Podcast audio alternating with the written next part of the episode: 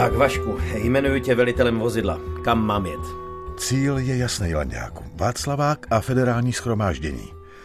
Ale nejdřív se zastavíme někde na poště a pošleme kopie charty všem signatářům. Proč vlastně nejedem tvojím vozem, Václave? No jo, Vaculíkovi je sáp málo a chtěl by jet Mercedesem. Mám prošlápnutou spojku, Ludvíku. Jen jestli ti to auto v noci soudruzi odborně neprohlídli. Ty hned za všeckým vidíš fízly, Pavle. Jo, teď zrovna jednoho vidím. Vidíte tu volhu na rohu? Myslíš toho chlápka s novinama? To je enem nějaké strec, čte si, no. Tak se teď podívejte, jak se za náma ten hodné strec rozjede. No jo, měl si pravdu. Ale teď se za nás přilepily další dvě auta. A to jsou jenom takové MBčka. Tak se podívej, jaké jsou to NMMBčka. Jede jako nějaký širon. Drž se, Ludvíku, jedeme 120. Ujedeš jim, Pavle? No, doufám. Tohle auto je pěkně nadupaný. Ale oni na to taky pěkně šlapou. Vezmu to tady s kratkou a pak eh, na Leninku. Což žádného za náma teď nevidím. Tamhle je poštovní schránka, zastav. Jen aby se tam ty obálky vešly, je jich 250. Vašku, rychle! Nemůžem se zdržovat. Jeď. Kurva, už jsou zase za náma. Vezmu to na červenou. A kolik si toho poslal, Václave? Jenom 40 obálek. A jedou proti nám. Tohle je jednosměrka, soudruzi. Couvej. Tam jsou taky. Rychle, zacvakněte dveře, ať nás nevytáhnou ven. Jak se to dělá? Zamáčkni ten špunt. To je situace. Co teď? Ještě chvíli necháme. Teď třískají do auta a trochu se unavějí. Až budou třískat do nás, nebude to tak bolet. To nám ten boj za lidská práva hezky začíná.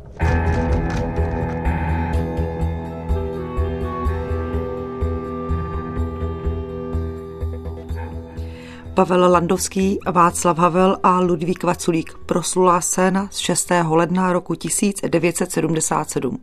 Do poštovní schránky se snažili dostat obálky z dopisy prohlášení Charty 77, adresované vrcholným institucím tehdejšího komunistického Československa.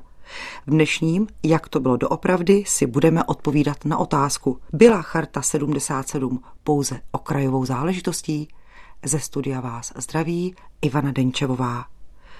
Bylo opravdu ono doručení prostřednictvím poštovní schránky daným institucím tak nebezpečné, tak to je otázka na hosta dnešního pořadu, kterým je historik docent Michal Stehlík. Nebezpečné jak pro koho. Eh, viděli jsme nebo slyšeli jsme v té ukázce velmi razantní a jednoznačný zásah bezpečnosti, kdy pouhé vhazování nějakého dopisu do schránky je vlastně persekvováno. Takže nebezpečné určitě bylo pro signatáře a organizátory, ale svědčí to o nebezpečnosti pro režim. Eh, doposud tady nebyla podobná aktivita a vůbec doručení nebo v podstatě konfrontace režimu s eh, nějakou výzvou k diskuzi o lidských právech vlastně nebylo přípustné. Takže nebezpečné to bylo jak pro signatáře, tak se svým způsobem ohrožený a v nebezpečí cítil i režim. O tom, jaká atmosféra předcházela vzniku Charty 77, svědčí také dopis Václava Havla. Ten byl adresován v roce 1975 tehdejšímu prezidentu Československé socialistické republiky Gustávu Husákovi. Lidé ovšem zdaleka nedělají jen to, že chodí do práce, nakupují a žijí po svém. Dělají víc. Vyhlašují četné pracovní závazky, které plní a překračují. Jednotně se účastní voleb a jednomyslně volí navržené kandidáty. Aktivně pracují v různých politických organizacích. Účastní se schůzí a manifestací. Vyslovují svou podporu všemu, čemu mají. Nikde není možno pozorovat známky nesouhlasu s čímkoliv, co vláda dělá. Tyto skutečnosti už ovšem nelze tak snadno přejít. Zde je třeba se už vážně tázat. Nepotvrzuje to všechno, že se vám podařilo úspěšně splnit program, který si vaše vedení dalo? Totiž získat podporu obyvatelstva a konsolidovat poměry v zemi? Odpověď zcela závisí na tom, co rozumíme pod pojmem konsolidace. Konsolidace, normalizace, možná dodejme klid na práci, klíčové pojmy, které provázejí celá 70. a 80. léta. Byly to vyprázdněné pojmy, nebo co vlastně znamenaly? Odpověď může být dvojí a vlastně vzájemně rozporuplná. Byly a nebyly. Konzolidací se vlastně rozumí to první období po událostech po okupačních, to znamená zejména léta 1969-1970, kdy e, obsah toho slova je poměrně přesný. Tady bylo vnímáno těmi konzervativními komunisty i těmi pragmatiky, že je potřeba konzolidovat situaci. Jednak politickou směrem k opětovnému slibu plného závazku k Sovětskému svazu a jednak společenskou, to znamená přesvědčit společnost o tom, že není vlastně jiné cesty, ale zároveň toto přesvědčování bylo spojené i s takzvanými prověrkami, to znamená, samotná komunistická strana ztrácí až 28% svých členů, lidé přicházejí o práci, musí podepisovat souhlas se vstupem vojsk. To znamená, v té takzvané konzolidaci vlastně šlo o to, aby se společnost, když to řeknu jednoduše, zdisciplinovala. A následná normalizace, po té, co skonzolidujete nebezpečný stav, nastává něco takzvaně normálního. To už jsou léta od řekněme 71. roku výše, kdy už jsou jasně psaná i nepsaná pravidla, podobně jak píše Václav Havel v tom dopise, že už se vlastně neodporuje tomu, co vláda dělá a lidé jsou v uvozovkách spokojeni se svým napůl konzumním, napůl privátním životem. Většina obyvatel přistoupila k pasivní lojalitě. Ta byla nejen vítána, ale také odměňována režimem? Tak tou odměnou byly vlastně sociální výhody. Nešlo o konkrétní jedince, šlo vlastně o celou společnost. Je to fenomén těch novomanželských půjček, je to ohromná bytová výstavba, podpora mladých rodin i z hlediska natality, ty takzvané Husákovy děti a tak dále. Čili ten režim nejenže říkal, musíte poslouchat, on říkal, pokud budete poslouchat, tak je tady spousta sociálních výhod a hlavně jistot. To slovo jistota režim neopomněl zdůraznit ve srovnání s kapitalistickou cizinou, kde lidé nemají jistou práci, nemají nemají jistotu vzdělání, nemají jistotu zdravotnictví. Takže ten pojem jistota se možná od té normalizace pod dnešek tak úplně nestratil. Co znamenal vznik prohlášení Charty 77? Někteří píší, že to občanské bezvědomí v uvozovkách společnosti znamenalo, že najednou to byla rána téměř z čistého nebe. Určitě to muselo být tak vnímáno. Podívejme se jenom na ta data, kdy po okupaci roku 68 je tady v úvodovkách téměř 10 let absolutní klid a najednou se v lednu 77 objeví velmi závažný dokument, který hovoří o lidských právech a navíc nehovoří proti režimu a zákonům té země, ale stahuje se k mezinárodnímu právu a zákonům, které samo socialistické Československo přijalo do svého právního rámce. Mluvím o Helsinkách z roku 75 a v podstatě závazku dodržování lidských práv. To znamená, charta vlastně si nejdříve myslí, že bude vlastně s režimem diskutovat, že musí režim odpovídat na jejich výzvu, dodržujte své vlastní zákony. To bylo někdy na jaře 1976. Jel jsem do Prahy a měl se setkat s Magorem, tehdy Ivanem Martinem Jirousem. Skočili jsme do taxíku a já jsem ani nevěděl, kdo to je nějaký Havel. Politika mě moc nezajímala. Věděl jsem, že celá politika je sajrajt. Od roku 68 jsem to nějak vnímal víc. Pro mě to byly pápradové a chtěl jsem žít mimo ně, nezávisle na nich. Ale kdyby byla možnost, tak by bylo dobrý jim to nějak narušit. Štvalo mě třeba, že jsem nemohl cestovat. Každý rok jsem žádal o devizový příslip, opas. A každý rok mi to bylo zamítnutý. Po cestě v taxíku mi Magor ještě říkal, musíme se oťukat, ještě se neznáme. On ten Havel napsal zajímavý dopis Husákovi, ale musíme se oťukat. Nakonec to byl výborný večírek. Havla hrozně zajímalo, co děláme. Magor mu pochválil, co dělá on, ale já jsem ani nevěděl, o co jde. A pak jsme se rozešli. Magor mu pouštěl pásku, kde měl ukázky DGček, plastiků, umělých hmoty, prostě to, co underground produkuje. Ani jsme si neuvědomili, co to pro nás bude znamenat. Co to znamenalo právě pro toto společenství, jak uváděl Miroslav Skalický, to byl jeden z odsouzených v prvním procesu s undergroundem v roce 76. Pro ně samotné to znamenalo překvapivě vlastně obrovskou podporu, protože kdyby se to vzalo do důsledku, tak Charta 77 vzniká v prvních ideích na podporu právě těchto takzvaných mániček, androšů, lidí mimo společnost, mimo politické aktivity, kdy poté, co za svoje svobodné, svobodomyslné aktivity jsou postaveny před soud v Plzni, v Praze, tak se spojí nespojitelné. Spojí se reformisté z 68. spojí se křesťané katolíci s Jiřím Němcem, spojí se Havel, liberálové a další. A vlastně té téma zavírání lidí za jejich hudební umělecké produkce se stane velkým lidskoprávním tématem.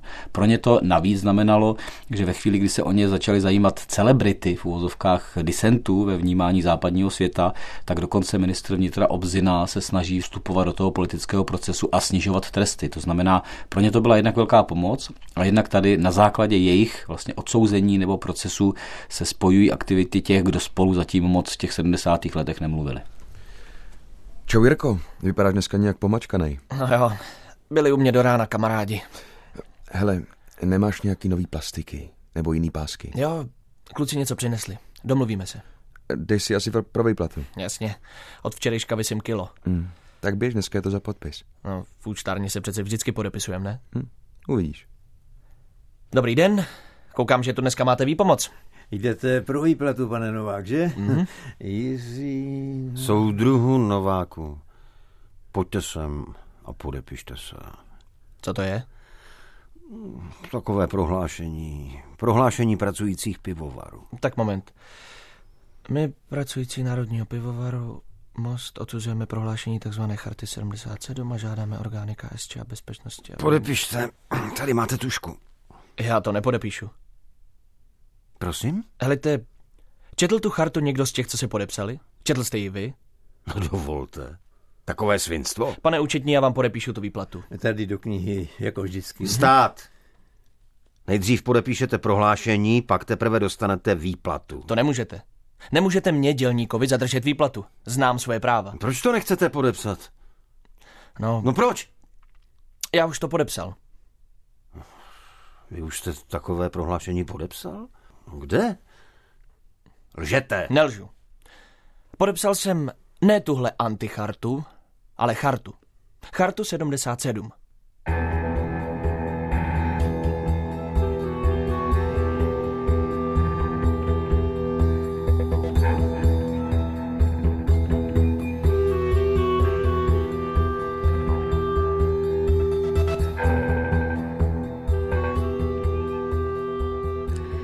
Skutečný příběh, který se odehrál v Mosteckém pivovaru v roce 1977.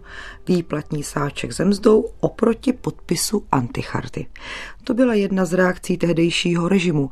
Další měli následovat, jak o tom svědčí usnesení Ústředního výboru komunistické strany Československa a to hned ze 7. ledna roku 77. Charta je protistátní kontrarevoluční dokument, platforma pro vytvoření buržoázní strany. Signatáři charty jsou odpůrci socialismu od Prokopa Drtiny přes představitele buržoazie až po renegáty dělnického hnutí. Charta byla připravena v dohodě se zahraničím, tam byla také zveřejněna. Na základě uvedeného usnesení byla přijata tato opatření. Zahájit trestní stíhání ve věci pro trestné činy paragrafu 112 a paragrafu 98 odstavec 1 trestního zákona a uplatnit vůči signatářům charty všechna opatření administrativní povahy. Se všemi signatáři budou provedeny pohovory a budou stran své účasti vyslechnuti. Jaká další opatření následovala otázka na historika docenta Michala Stehlíka?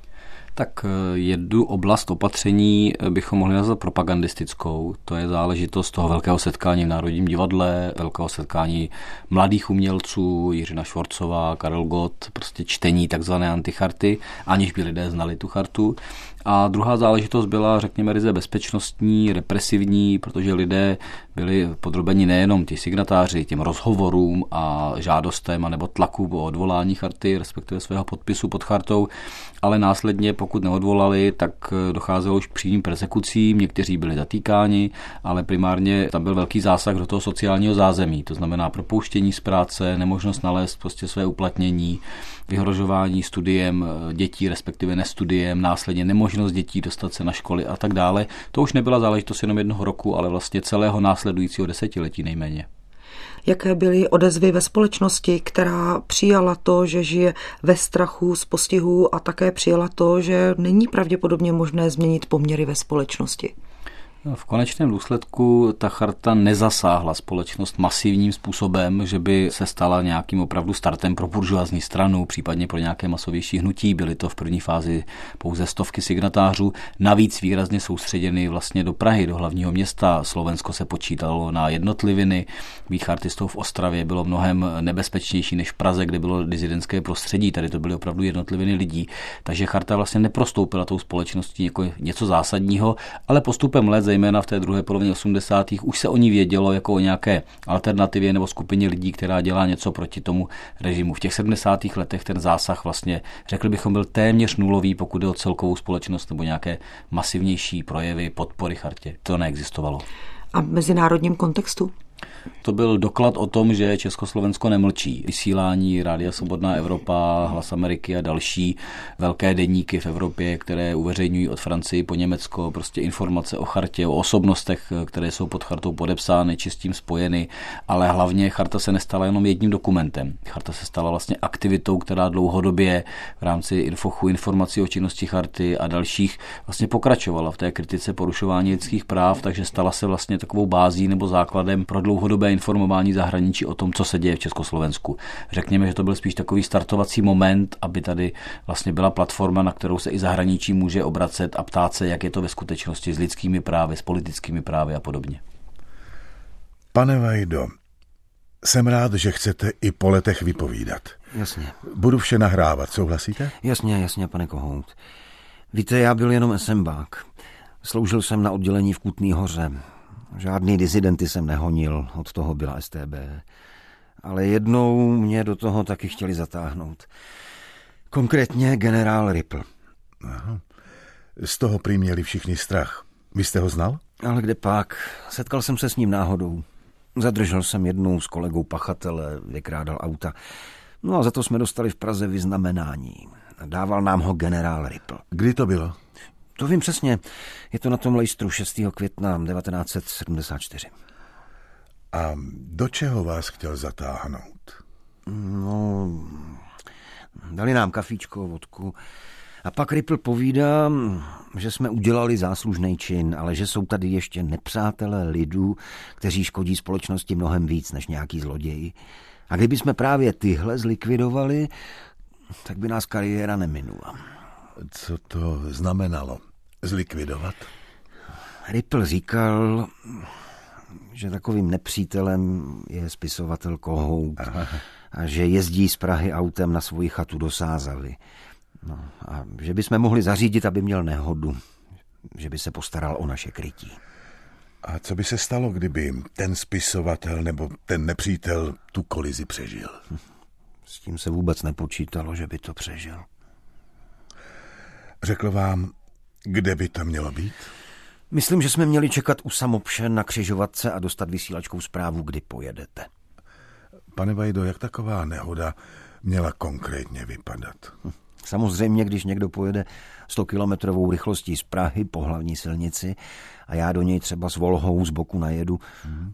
tak ho vytlačím do lesa hmm. a tam se musí automaticky zabít. Myslíte si, že to bylo jasné všem, kteří seděli v místnosti? Jo, určitě. Protože když jsme jeli zpátky, mluvil o tom podplukovník Podolínský.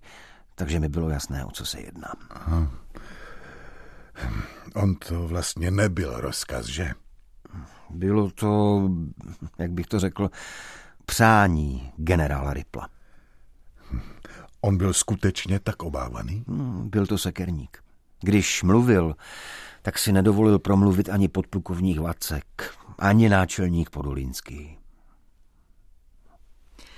V létě roku 1991 si tento rozhovor nahrál spisovatel a dramatik Pavel Kohout. Setkal se s bývalým nadporučíkem Sboru národní bezpečnosti ve své chatě na Sázavě.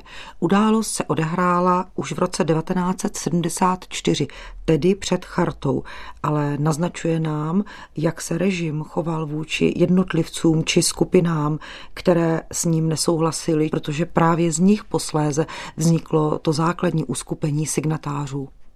Zejména ta první polovina 70. let je o sledování a postupné persekuci, omezování pracovní činnosti a tak dále u lidí, jako je Jiří Gruša, Pavel Kohout, Václav Havel dlouhodobě. V podstatě lidé, kteří byli spjati třeba s nějakou snahou v 68. roce, velký tlak byl proti někdejším reformním komunistům, Zdeněk Plinář, František Kriegel. Nešlo o to, že by chartou se teprve něco nastartovalo, charta ty lidi soustředila a udělat tak trochu ze sebe terč, ale ty jednotlivé osudy a takové ty malé persekuce, sledování, úvahy o tom, co s těmi lidmi, ty už tady byly prakticky od té takzvané konzolidace po tom 70. roce.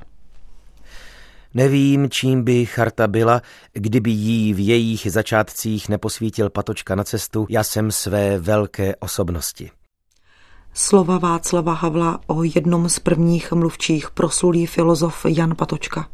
Oni chartisté, respektive signatáři a organizátoři se snažili získat jako jednoho ze tří mluvčích nějakou velkou osobnost. Mluvilo se o Václavu Černém, případně Janu Patočkovi a Jan Patočka nakonec skývl v konečném důsledku ho to stálo po drsných výsleších státní bezpečnosti život, protože vlastně umírá na infarkt, ale bylo vidět, že Jan Patočka je rozhodně jméno, které má zvuk zahraničí. On byl mimořádně znám v Německu, případně ve Francii, jako filozof, jako člověk, který byl spjat s tím univerzitním prostředím, bylo mu znemožněno samozřejmě přednášet ale vedle ostatních signatářů to byla osobnost zcela mimořádná i s tím mezinárodním rozměrem.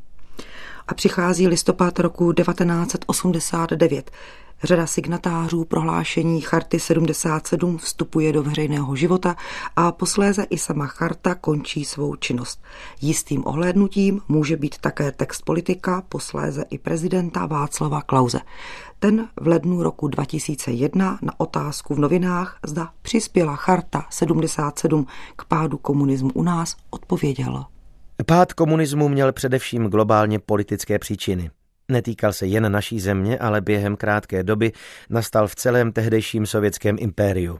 Dizidentské a další nekonformní iniciativy v komunistických zemích měly na pád komunismu vliv relativně okrajový, neboť komunismus skolaboval. Jinak řečeno, poražen nebyl.